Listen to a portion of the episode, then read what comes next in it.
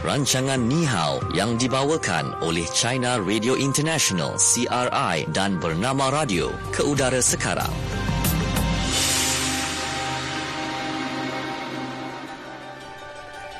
Baik, kembali waktu ini di bernama Radio Stesen Berita Bisnes Anda. Kita dalam program uh, Ni Hao Ya. ya, yang dibawakan oleh China Radio International dan bernama Radio bersama-sama dengan saya Natasha Aimi. Dan saya Syuhada Armawan. Kita Mhm. juga ada rakan kita di Beijing, China. Hai Melo. Hai, hai, apa khabar? Sihat? Baik, sihat. Kami Ha, berdua kami ceria je kat sini. Ya.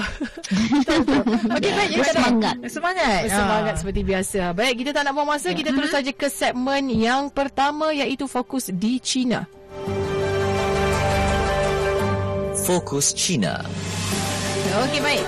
Hari ini untuk uh, fokus di China kita nak bawakan uh, cerita berkaitan dengan wanita ya, yang uh, dianggap sebagai golongan paling minat untuk membeli pakaian.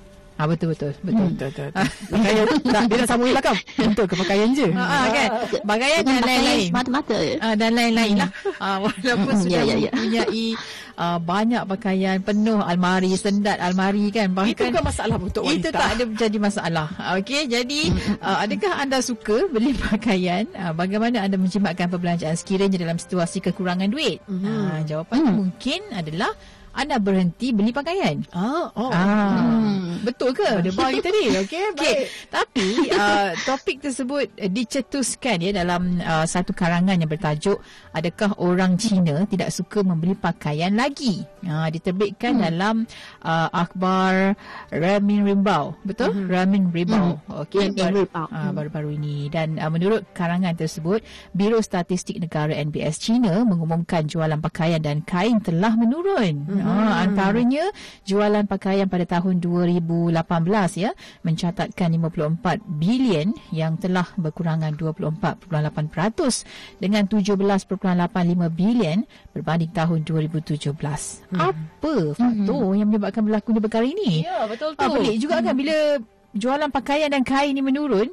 Betul ke? Macam tak pakai, Betul, tak ada betul. beli pakaian baru ke macam mana? Sebab kan di China kita lihat merupakan antara pemborong Iya. kain terbesar dunia juga kan. Ha. Jadi bagamana rakyat Betul. China tu nak kawal nafsu dia untuk uh, beli pakaian ni? Ah, kan? Hmm. Dia macam mana? Tanya-tanya juga Hello. kita ni. Hmm, saya rasa sebab mungkin uh, ramai orang akan berpendapat jualan pakaian kasut semua ya. Uh, ini mungkin ada kaitan dengan situasi uh, kemerosotan ataupun peningkatan pertumbuhan ekonomi. Hmm. Maknanya ada orang yang berpendapat uh, kalau uh, situasi pertumbuhan ekonomi itu kurang baik, mungkin memang pengguna ataupun uh, uh, pelanggan ya akan kurang uh, membeli kain ataupun pakaian uh, dan pilihan ini pertama dibuat untuk orang memilih kurang membeli pakaian daripada membeli makanan ataupun uh, barang-barang yang lebih uh, yang dianggap lebih penting daripada kain atau pakaian. Mm-hmm. Jadi uh, saya rasa walaupun uh, wanita itu golongan paling minat membeli pakaian ya bukan pakaian saja tapi memang uh, mungkin kalau ada duit yang lebih akan uh, suka shop uh, window shopping uh, waktu window shopping akan membeli pakaian yang terlalu Uh, banyak yang sudah melampaui keperluan. Tapi uh, sebenarnya yang statistik ataupun pendidikan itu bukan saja diadakan dijalankan dalam golongan wanita sahaja. Uh, lelaki orang tua orang muda uh, remaja golongan tak kira lelaki wanita ya semuanya se- sebenarnya termasuk dalam uh, sasaran yang dilakukan pendidikan tersebut. Jadi ahli ekonomi berpendapat bahawa kemer- kemerosotan pasaran pakaian itu berkaitan dengan situasi penggunaan keseluruhan masyarakat hmm. dan juga ada kaitan dengan hutang ataupun pinjaman yang ditanggung oleh penduduk di China sekarang. Uh, dan setakat penghujung tahun yang lalu, tahun 2018, skala hutang penduduk China sudah melambung pada 47.9 trilion renminbi. Antaranya 61% adalah uh, hutang penggunaan berjangka masa panjang manakala hutang jangka masa pendek belum menduduki 18% dan dalam hutang jangka masa panjang itu dah tentulah saya rasa pinjaman perumahan menduduki yang uh, banyak iaitu 54%. Maknanya ramai orang uh, membebankan oleh hutang atau pinjaman perbankan untuk membeli rumah. Mm-hmm. Jadi memang jelas sekali membayar pinjaman perumahan itu lebih penting dan cemas daripada membeli pakaian. Jadi kalau dalam situasi kekurangan duit, uh, tak kira uh, duit uh, untuk bulan, mungkin kita akan memilih membayar pinjaman uh, terlebih dahulu daripada membeli uh, pakaian baru. Hmm. Dan dengan kata-kata yang lain itu, uh, kalau situasi di China ya, pilihan pertama penduduk China untuk menjimatkan berbelanjaan ialah berhenti membeli pakaian. Mungkin ini langkah yang uh, banyak orang Cina sendiri pun, pun dah menyedar. Tak menyedari ya. Tapi yang hakikatnya memang begitu. Uh, dan ini sebenarnya juga bukan tanda uh, golongan wanita tak suka membeli pakaian. Mungkin hanya sebab dalam situasi kekurangan bajet, uh, duit tak mencukupi untuk membeli bagai yang baru. Dan statistik terkini diumumkan MBS uh, China tadi menunjukkan berbelanjaan penduduk China dalam perumahan, pendidikan, bercudian dan juga kebudayaan itu serta kesihatan terus meningkat pada tahun 2019 dan peningkatan itu uh, lebih ketara dan lebih laju daripada peningkatan jualan uh, kain dan pakaian. Hmm. Dan sementara itu uh, kenaikan harga pakaian atau atau kain juga sedikit sebanyak mempengaruhi pilihan orang, pilihan belangkan. Hmm. Menurut statistik Pusat Informasi Perniagaan China, harga pakaian telah naik 5.3% berbanding tahun yang lalu. Okay.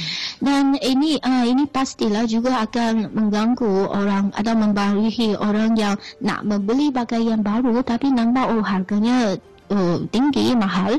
Jadi tunggulah. Tunggu sampai ada diskon ada uh, untuk menjimat kos ya.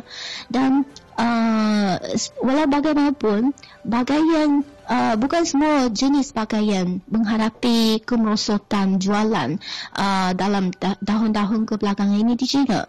Uh, yang ada terkecuali ada kecualian iaitu pakaian sukan jenis sukan Sebenarnya pakaian jenis sukan meningkat dalam situasi jualan rencik pakaian yang menurun pada tempoh tahun 2018 hingga tahun ini. Dan kadar peningkatan tahunan jualan pakaian sukan di China kekal pada kira-kira 30%. Dan ini dikaitkan dengan orang China sekarang uh, sebenarnya memang semakin mementingkan kesihatan dan juga uh, sangat Uh, mengambil berah terhadap gaya hidup sendiri sihat ataupun tak sihat. Mereka lebih nak mengamalkan gaya hidup yang sihat jadi lebih mementingkan untuk membuat senaman setiap hari di seluruh China bukan di bandar-bandar maju saja. Hampir seluruh China memang sekarang ada trend orang buat senaman lebih kerap dan sebagai satu rutin dilakukan untuk setiap hari. Hmm. Jadi dah tentulah barang-barang keperluan untuk orang membuat senaman dan sukan. Uh, itu semakin tinggi. Dan uh, jualan bagi barang ataupun uh, pakaian kain kasut uh, untuk uh, tujuan sukan bersukan bersenam itu turut meningkat dan kekal pada kira-kira 30% dalam tempoh kebelakangan ini dan sehubungan itu basaran pakaian sukan itu dijangka dan dipercayai sangat berpotensi besar di China hmm. dan menurut satu laporan juga laporan basaran pakaian China tahun 2019 uh, ini diumumkan pusat pengajian Li Feng kumpulan Feng. Ini kumpulan yang uh, menyediakan uh, barang-barang, menghasilkan barang-barang berkaitan dengan baju, dengan pakaian, dengan kain. Dari segi pengagihan pasaran pakaian di China, ada enam jenama pakaian sukan sudah masuk dalam carta 10 jenama pakaian dengan jualan tertinggi di dana besar China pada tahun 2018. Dari segi uh, nilai pasaran syarikat pakaian di China pada tahun tahun 2018 pula ANTA ANTA ya, ini satu jenama produk sukan yang terkenal di China uh, menduduki tempat yang pertama dengan 90.43 bilion yuan renminbi yang agak besar. Jadi ini juga satu bukti uh, pakaian jenis sukan masih sangat popular dan tidak uh, tidak uh, merosot basarannya jualannya di China sekarang. Mm-hmm. Uh, inilah situasi atau uh, keadaan uh, jualan tentang pakaian kain di China sekarang. Okey, baik dan uh, memangnya kalau ke uh, apa menurut apa yang Izzati hmm. cakap tadi ia bergantung kepada jenis fabric ataupun uh, pemilihan individu itu sendiri ya. Kalau macam tadi sukan hmm, hmm, tak berubah pun yeah. uh, dari segi uh, kadar jualannya. Hmm. Uh, jadi mungkinlah kot ada yang uh, memikirkan tentang kalau sebelum ni uh, seminggu sekali beli baju kan. Tapi lepas ni uh, dik kerana ada komitmen yang tertentu bayar rumah bayar kereta yeah. dan sebagainya uh, dia selangkan mungkin sebulan sekali saja mm-hmm. maksudnya aktiviti mm-hmm. untuk membeli pakaian itu masih ada cuma mm. dikurangkan, dikurangkan dan mengikut dikurangkan. kesesuaian lah kalau mm-hmm. kita kata lihat dekat sini kan sebab memang uh, kalau kita tengok wanita ini uh, mereka suka uh, suka akan benda yang cantik mm-hmm. suka akan benda yang baru kan ada yang jenis um, menjaga kualiti. Mahu uh, tak kisah kan untuk spend lebih sikit berbelanja lebih sikit untuk kualiti yang lebih baik. Mm-hmm. ada setengahnya pula tak kisah. Yang penting cantik saja selesa kainnya bagus pun uh, tetap juga aktiviti beli belah pakaian tu tetap juga ada. Betul. Hmm. Okey dan uh, industri peruncitan uh, fashion di Malaysia yang memperlihatkan uh, trend yang dinamik juga ya uh, sangat berdaya tahan dan sentiasa mengikut permintaan terkini.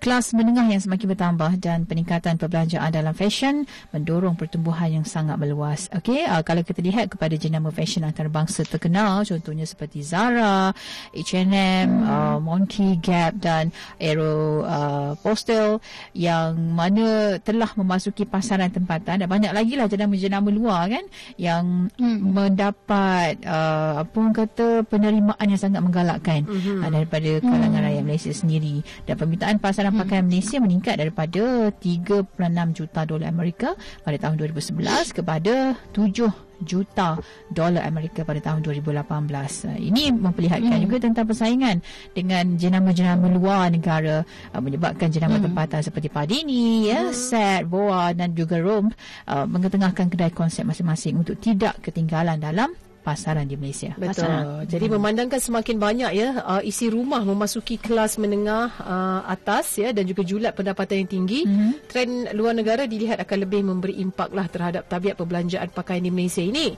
Jadi ia dijangkakan akan menyebabkan berlakunya perubahan terhadap jenama jenama, jenama tempatan ya untuk terus hmm. berdaya saing. Hmm. Baik dan antara lain juga yang kita kongsikan ini apa kajian yang dibuat oleh Nielsen uh, iaitu tabiat pengurusan wang rakyat Malaysia. Mm-hmm. Jadi mana keinginan untuk menyimpan di kalangan para pengguna Malaysia berada pada 67% merupakan antara yang tertinggi di dunia. Nah, ini kata kajian keyakinan pengguna dan keinginan untuk berbelanja global oleh Nielsen sendiri. Mm-hmm. Jadi Nielsen dalam satu kenyataan berkata ya, keinginan untuk menyimpan uh, di kalangan pengguna Malaysia dan Asia Tenggara terus menjadi perkara yang utama ya berdasarkan kajian yang dibuat bagi suku pertama 2016. Ha, jadi kata Nielsen pengguna di rantau ini merupakan penyimpan yang setia di dunia dengan enam negara berada dalam 10 kedudukan tertinggi global ya untuk simpanan. Jadi kajian itu turut melibatkan 300 uh, 30,000 responden uh, dengan akses internet di 63 buah negara. Uh, jadi kira-kira 1 per 3 daripada rakyat Malaysia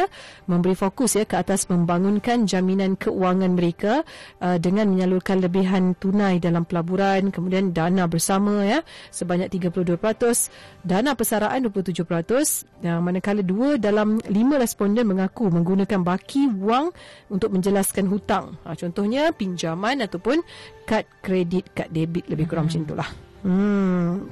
Okay. okay. Baik. Baik. Itu kisahnya uh, di Malaysia dan uh, berkaitan dengan uh, penjualan uh, pakaian dan juga fabrik di China yang dikatakan merosot. Uh, tapi tak adalah merosot sangat yeah. kan. Ya, kalau kita lihat uh, macam yang uh, dikongsikan tadi pada uh, 2017 uh-huh. uh, 17.85 bilion Uh, dan pada tahun 2018 yang ada sedikit pengurangan lah Betul. iaitu 24.8% daripada tahun sebelumnya. Ya. Yeah. Hmm. Okey.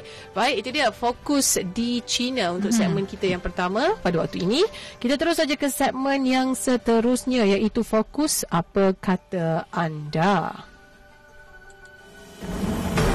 Fokus apa kata anda? Okey, dalam uh, fokus apa kata anda kita muatkan uh, soalan di Facebook Bernama Radio anda boleh komen okey bagaimana anda menjimatkan perbelanjaan sekiranya dalam situasi kekurangan duit adakah anda akan berhenti membeli Hmm. pakaian atau menjimatkan perbelanjaan Okey, baik. Okey, Ingatkan tangan anda. Ya, Faizal kata dua-dua. Betul. Ah, okey.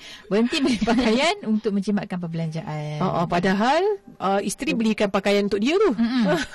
Habis dah dia isteri kan umpama dia. Okey, Okey. baik. Dan uh, Farhana kata uh, sebenarnya nak berbelanja ni tak ada masalah. Yang paling penting adalah rancang keuangan anda. Hmm. Okey, baik. Betul. Okey, dan kata Suzila, uh, perlu berjimat cermat. Okey, nak beli apa pun kena uh, orang kata sederhana sahaja. Janganlah lebih-lebih kan kalau beli macam banyak tak tengok harga dan sebagainya, kecuali lah kalau anda orang kaya. Sangat. Ya, Betul. Dan Cik Rahman kata, saya kadang-kadang kan keliru dengan wanita ni. Kenapa lah suka masa tu nak beli bak- pakaian, dia akan beli tudung sekali. Kalau boleh, warna semua nak match. Ah, dia sebab itulah dia hmm. nak match tu. Ah, tapi kadang ada orang yang lebih bijak sikit kalau uh, pergi dia tak beli satu set lah tak ada adalah beli baju, beli Ya. tudung semua. Dia akan beli tudung kemudian dia akan fikir baju apa yang sesuai. yang sesuai dengan tudung tu. Ya, Ah, baju betul, yang dia ada maksudnya. Bukan nak beli tau, yang dia ada. Tapi kadang-kadang blouse tu dengan tudung tu sebelah-sebelah. Kadang-kadang macam, eh sesuai pula, beli Ah, sekali. beli sekali kan. Ah, biasalah, itu Cik Rahman. Itu biasanya berlaku pada hari gaji. Betul. Ah, wanita begitulah. kan? Wanita wanita tak ada yang salah. Okey, Okey, baik. Dan antara komen lain juga uh, berkaitan dengan uh, menjimatkan perbelanjaan. Uh, Sememangnya kita kena berjimat cermat. Dan nak pula sekarang ni kuasa hidup yang tinggi kan. Belilah benda yang kita perlu. Jangan benda yang kita hendak. Ya, betul tu. Mm-hmm. Kan ya.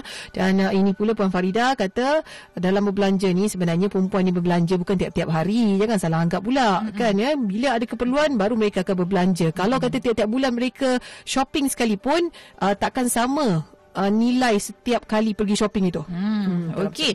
Dan ini boleh kata Ahmad, uh, saya rasa kalau sebut tentang wanita berbelanja, banyak yang dibeli adalah barangan anak. Mm-hmm. Betul kan? Kalau beli dalam talian pun macam saya pun beli barang untuk anak-anak. Uh, Dengan suami sekali. suami sekali. Ha, sebab ubat gigi pun dia tak tahu nak beli kat mana. Ah, dia selalu macam tu lah. kan ha. kita pula kena fikir pasal Kita kena dia fikir, kan kita kena lah fikir. kita tanggungjawab wanita ni berat sebenarnya Betul, betul. walaupun Kadang-kadang yang apa shaver punya ubat tu pun kita beli. Ah, kadang-kadang nampak macam kita ni uh, suka beli belah tapi dia beli untuk orang lain. Eh, nah, rupanya balik tak ada pun barang untuk dia sendiri. Ah, tak ada, untuk kita tak ada. So, So, dia, itu memang sifat wanita lah. Hmm, Kan? Untuk bilik air saya belikan. Ha. Untuk bilik air. Ah, dia keperluan-keperluan tu. Ah, sebenarnya kan. Ha, Kalau ada pun mungkin untuk dia dia berkongsi dengan orang lain. ah, tepat sekali. Ah, contoh, ah, mak kongsi ubat gigi dengan anak. Ah macam tu. Ah, kongsi cukup je janji gosok gigi. Maknanya mak guna bagi kat kanak. Yes. Gigi dia sama macam kanak-kanak. Okey. Itulah baik. dia Ah. antara komen rakan-rakan kita kan berkaitan dengan macam mana nak uh, jimatkan perbelanjaan. Betul. Betul. betul lah tentang perbelanjaan ni dan jimat cermat ni memang penting lah dalam Penting hidup lah kita kan. Kalau kita memang dah semula jadi kaya, Hmm, tak tak, apa. tak apa. Dia nak belanja banyak mana pun tak apa kan. Ya. Dia sampai semula jadi kaya lepas tu tujuh keturunan pula tu. Ah, maksudnya dia terus beli tujuh ke terus Ha, tujuh keturunan yang depan. Wow, yang datang tu troli tu. Eh, tra- trailer. Trailer. Ada macam tu terus. kan. Trailer. Ah, itu mungkin lah ada ah, tapi tak tahulah ada ke tidak yang macam tu kan. Ah, Dia- tapi dia bungkus terus. Dia Kalau macam- tu senang dah. Senang. Tak payah fikir dah. Betul betul hmm. betul. Kan ya tapi dia itulah kita kata kan tengoklah kita punya periuk Hmm. barulah kita fikir macam mana kerak yang kita nak Ya. cipta. Banyak mana pun duit kita tetaplah kena ada cermat-cermat tu. Betul, Sayang betul. duit lah. Ha ah, kan dia bukan senang dapat duit jadi rancang keuangan Anda. Okey. Baik. Baik. Kita akan berehat dahulu seketika. Kita kembali sekejap lagi untuk kita kongsikan apa pula yang menjadi fokus di Malaysia. Terus saja dengarkan kami bernama Radio.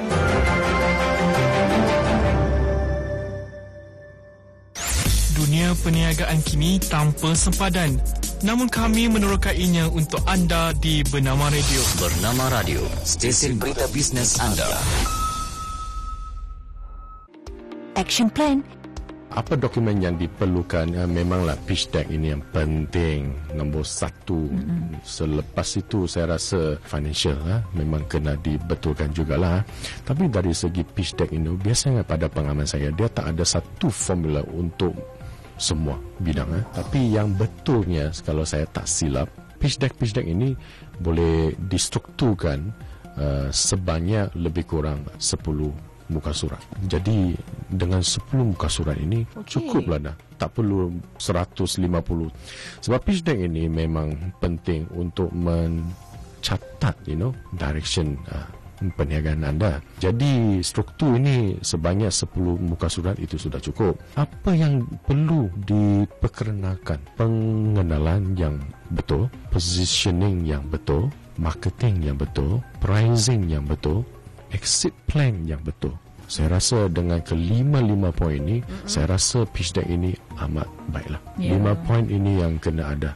Walaupun grafik tak cun sangat mm-hmm. katakan ataupun peni grammar pun kurang pun juga Baik. tapi sekurang-kurangnya maklumat itu boleh dicapai. Hey. Maklumat apa itu? Business plan kena bankable sebab investor boleh masuk boleh melabur. Mm. Scalable, produk itu scalable boleh dipasarkan ke luar negara. Mm. Cik Fred Wu, CEO GE Consult Asia sedang berhad. Action Plan di Bernama Radio, stesen berita bisnes anda. Kapsul Belanjawan 2020 Kerajaan komited untuk menyediakan pendidikan yang berkualiti kepada segenap lapisan masyarakat. Sehubungan itu, Kementerian Pendidikan terus menjadi penerima peruntukan terbesar. Pada tahun 2019, sebanyak 60.2 bilion pada tahun 2020 sebanyak 64.1 bilion ringgit. Ini mencerminkan komitmen kerajaan untuk melabur demi masa depan anak kita. Kerajaan akan terus berlabur dalam membina sekolah-sekolah baru selaras dengan peningkatan populasi penduduk. Walau bagaimanapun, pada masa lalu keadaan sekolah sedia ada sering diabaikan bagi memastikan sekolah-sekolah sedia ada menyediakan persekitaran pembelajaran yang lebih kondusif untuk anak-anak kita. Kerajaan akan menambah peruntukan penyelenggaraan dan menaik taraf sekolah seperti berikut. Sekolah kebangsaan 300 juta ringgit. Sekolah jenis kebangsaan Cina 50 juta ringgit. Sekolah jenis kebangsaan Tamil 50 juta ringgit. Sekolah berasrama penuh 50 juta ringgit. Maktab Sains Mara 50 juta ringgit. Sekolah agama bantuan kerajaan 50 juta ringgit. Sekolah mubalik 50 juta ringgit. Sekolah tafiz 50 juta ringgit. Sekolah agama rakyat dan sekolah agama persendirian 25 juta ringgit. Sekolah pondok yang berdaftar 25 juta ringgit. Sekolah menengah jenis kebangsaan 20 juta ringgit. Sekolah menengah persendirian Cina 15 juta ringgit. Kerajaan juga akan memberi tumpuan kepada pembaik pulih sekolah daif dengan peruntukan sebanyak 783 juta ringgit pada tahun 2020. Terutamanya di Sabah dan Sarawak. Kapsul Belanjawan 2020. Eat, Drink, Love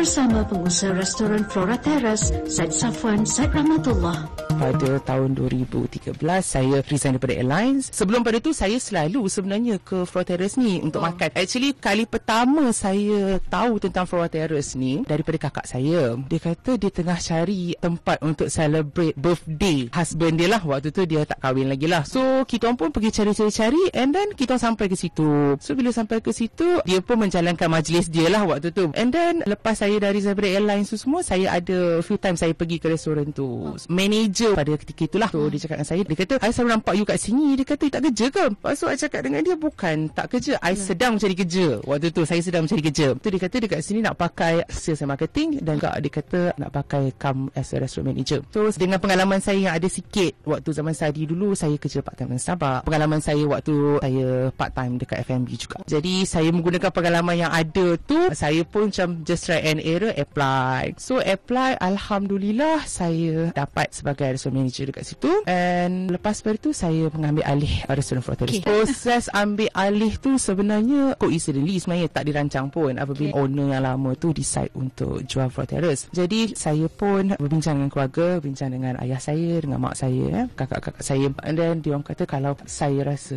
kita boleh ambil, kita ambil lah. Uh, dari situlah bermulanya kisah ambil alih Terrace tu.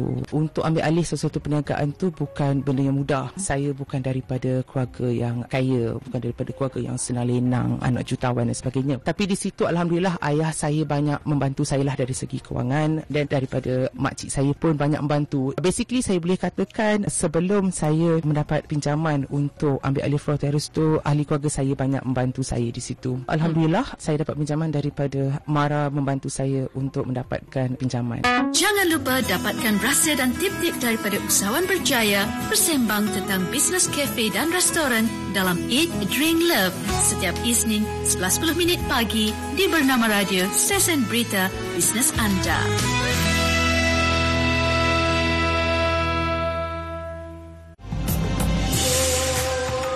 Teruskan mengikuti rancangan Ni Hao yang dibawakan oleh China Radio International CRI dan Bernama Radio.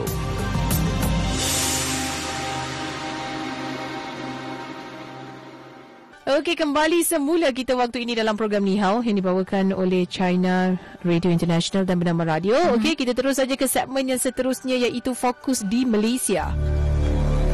Fokus Malaysia. Baik. Okay. Uh-huh. Baik. Uh, ini kita nak kongsikan uh, fokus di Malaysia hari ini nak sentuh tentang parenting. Uh-huh. Ya, uh, tentang keibubapaan. Uh, sebenarnya ad, kita tengok eh dekat media sosial ada gelagat ibu bapa yang uh, tak kalanya menjadi perhatian dekat media sosial dalam Betul. kalangan para netizen kan. Uh, sejak akhir-akhir ni menjadi satu trend apabila ramai golongan bapa yang memberanikan diri untuk melakukan aksi uh, lagak ngeri uh-huh. terhadap anaknya yang masih lagi bayi betul untuk membuat baby standing. Ah ya itu dia ya gambaran dia adalah memberdirikan anak dengan menggunakan tapak tangan eh. Ha ah, atas tapak tangan tu. Ha ah, pegang, pegang kaki, ha pegang kaki anak tu. Uh, lepas tu anak tu masih lagi status bayi eh. Mm-hmm. Masih bujang juga. bayi dalam lingkungan umur 4 ke 5 lah. tahun macam tu. Ya, eh 4 ke 5 tahun. 4 ke 5 bulan. Ya betul tu. kan ya. Lepas tu uh, jadi bapa ni kalau kita lihat macam sedang mengimbangi ya. anaknya itu. Uh. Saya saya daripada dulu sampai sekarang saya tertanya-tanya uh-huh. kan macam mana uh, boleh diseimbangkan sehingga begitu menampakkan ya anak itu berdiri. Betul. Kan? Uh, dan saya fikir macam wah dululah masa saya mula-mula tengok dekat dia saya rasa dalam 2 3 tahun lepas lah hmm. saya tengok macam uh, wah hebatnya ayah dia. Uh, wah kuatnya anak dia ni boleh berdiri kan walaupun, walaupun masih bayi. Kaki saja, uh, kan? walaupun masih bayi kan. Hmm. Kemudian uh, apa yang menjadi tular baru-baru ini aksi tersebut hmm. yang uh, uh, dirakam oleh selebriti ya uh, menjadi tontonan umum dan mendapat perhatian oleh angkasawan negara iaitu yeah. Datuk Dr. Syekh Muzaffar Syukur mm-hmm. yang mana dalam video tersebut yang telah pun ditonton lebih 700 ribu kali yang mengundang pelbagai reaksi netizen ada yang puji kan macam saya lah tak tahu mm. apa kan kita puji kan lepas tu ada yang kata apa uh, bahayalah buat anak macam tu takut mm-hmm. jatuh dan sebagainya tapi yeah. uh, yang uh, sebenarnya menegur juga termasuklah uh, Datuk Dr. Syekh Muzaffar Syukur ni ya yeah, kan menurut Datuk Dr. Syekh Muzaffar mm-hmm. katanya tak boleh nak lakukan lakukan sedemikian mm-hmm. ya uh, kepada mm-hmm. anak yang masih kecil sebab ia akan memberi tekanan kepada kaki dan lutut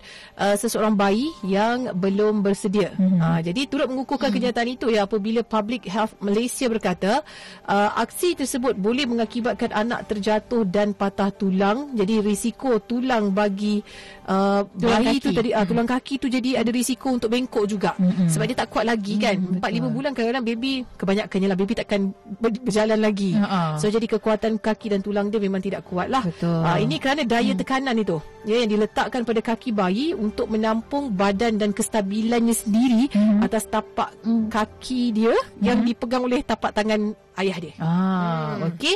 Dan uh, bukan setakat berhenti di situ saja. Yeah. Malah uh, apa yang ditegur oleh Datuk Dr. Syekh Muzaffar ini akhirnya dikuatkan lagi apabila Public Health Malaysia mm-hmm. berkata aksi tersebut uh, boleh mengundang bahaya. Ha, okey. Jadi selain itu, ibu bapa juga perlu tahulah bahawa uh, bukan semua bayi mempunyai kekuatan yang sama walaupun uh, usianya. Uh, jadi namun uh, kalau tengok eh umur mengetahui bahawa tak semua bayi berumur setahun pun Ada yang tak boleh jalan Ya, lagi. itulah kita kata nak-nak pula kalau kecil lagi daripada umur setahun kan. Ya. Lepas tu saya rasa macam ni, ada yang menganggap ibu bapa ni bila anak dia tegap, kita panggil tegap kan, maksudnya sihat. Ah, badan sedap-sedap tu kan. Ah, badan sedap kan. Mereka merasakan anak mereka mempunyai kekuatan ataupun daya tahan Hmm. yang uh, seperti tubuh badan. Betul. Dia. Saya saya juga ada kongsikan apa yang uh, dimuat naik sebenarnya oleh Public Health Malaysia. Mhm. Okey, uh, ini kita nak nak kongsikanlah aksi mengundang padah anak bukan sarkas Ya. Katanya. Okey, risiko terjatuh dengan kecederaan di kepala.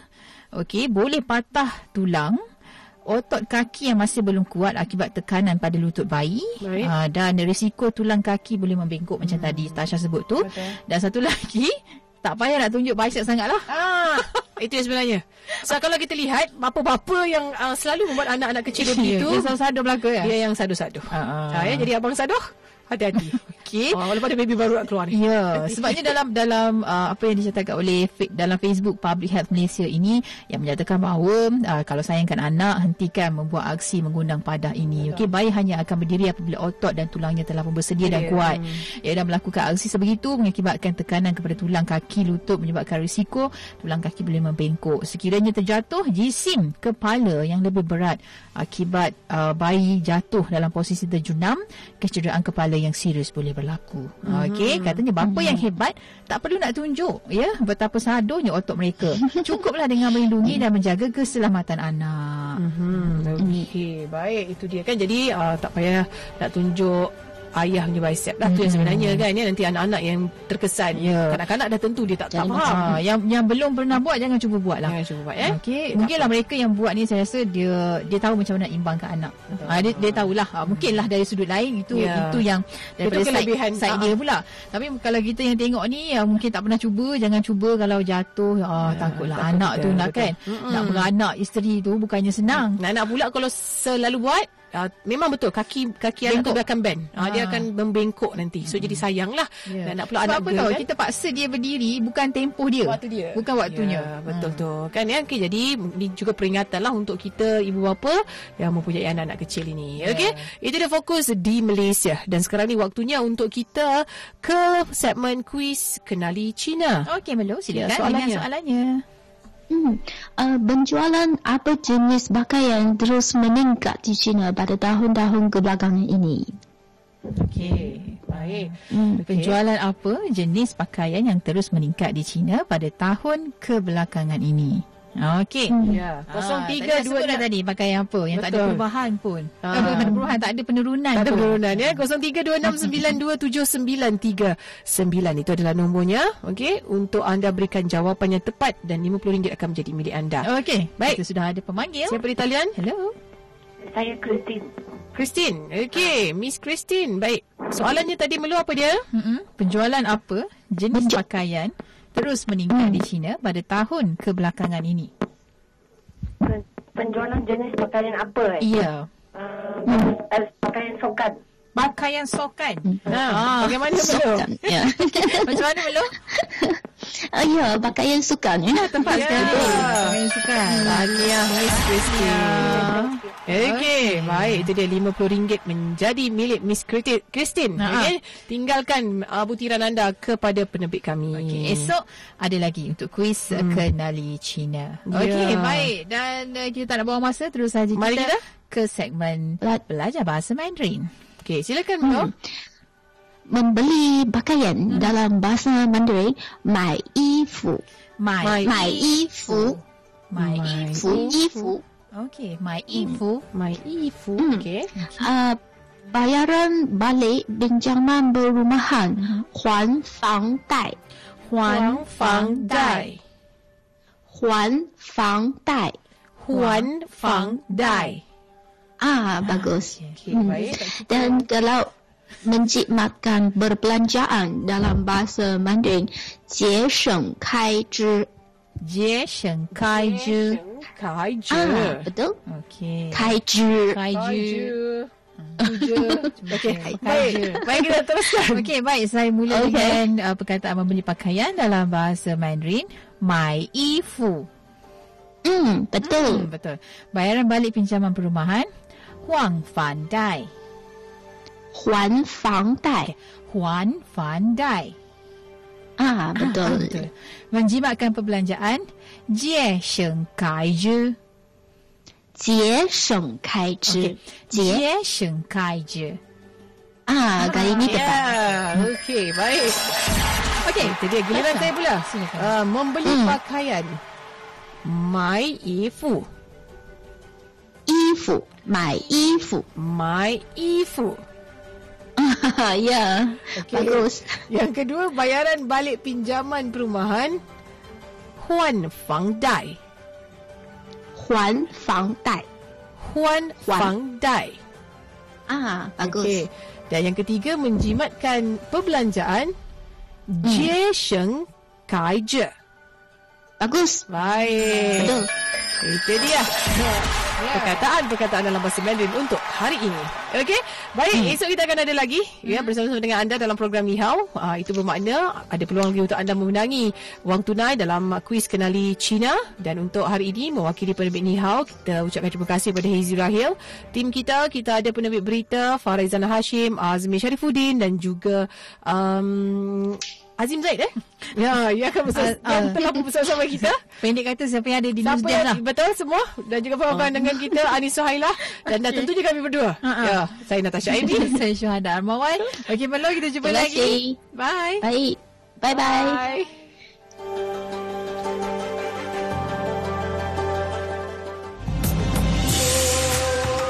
Sekian rancangan Ni Hao yang dibawakan oleh China Radio International CRI dan Bernama Radio.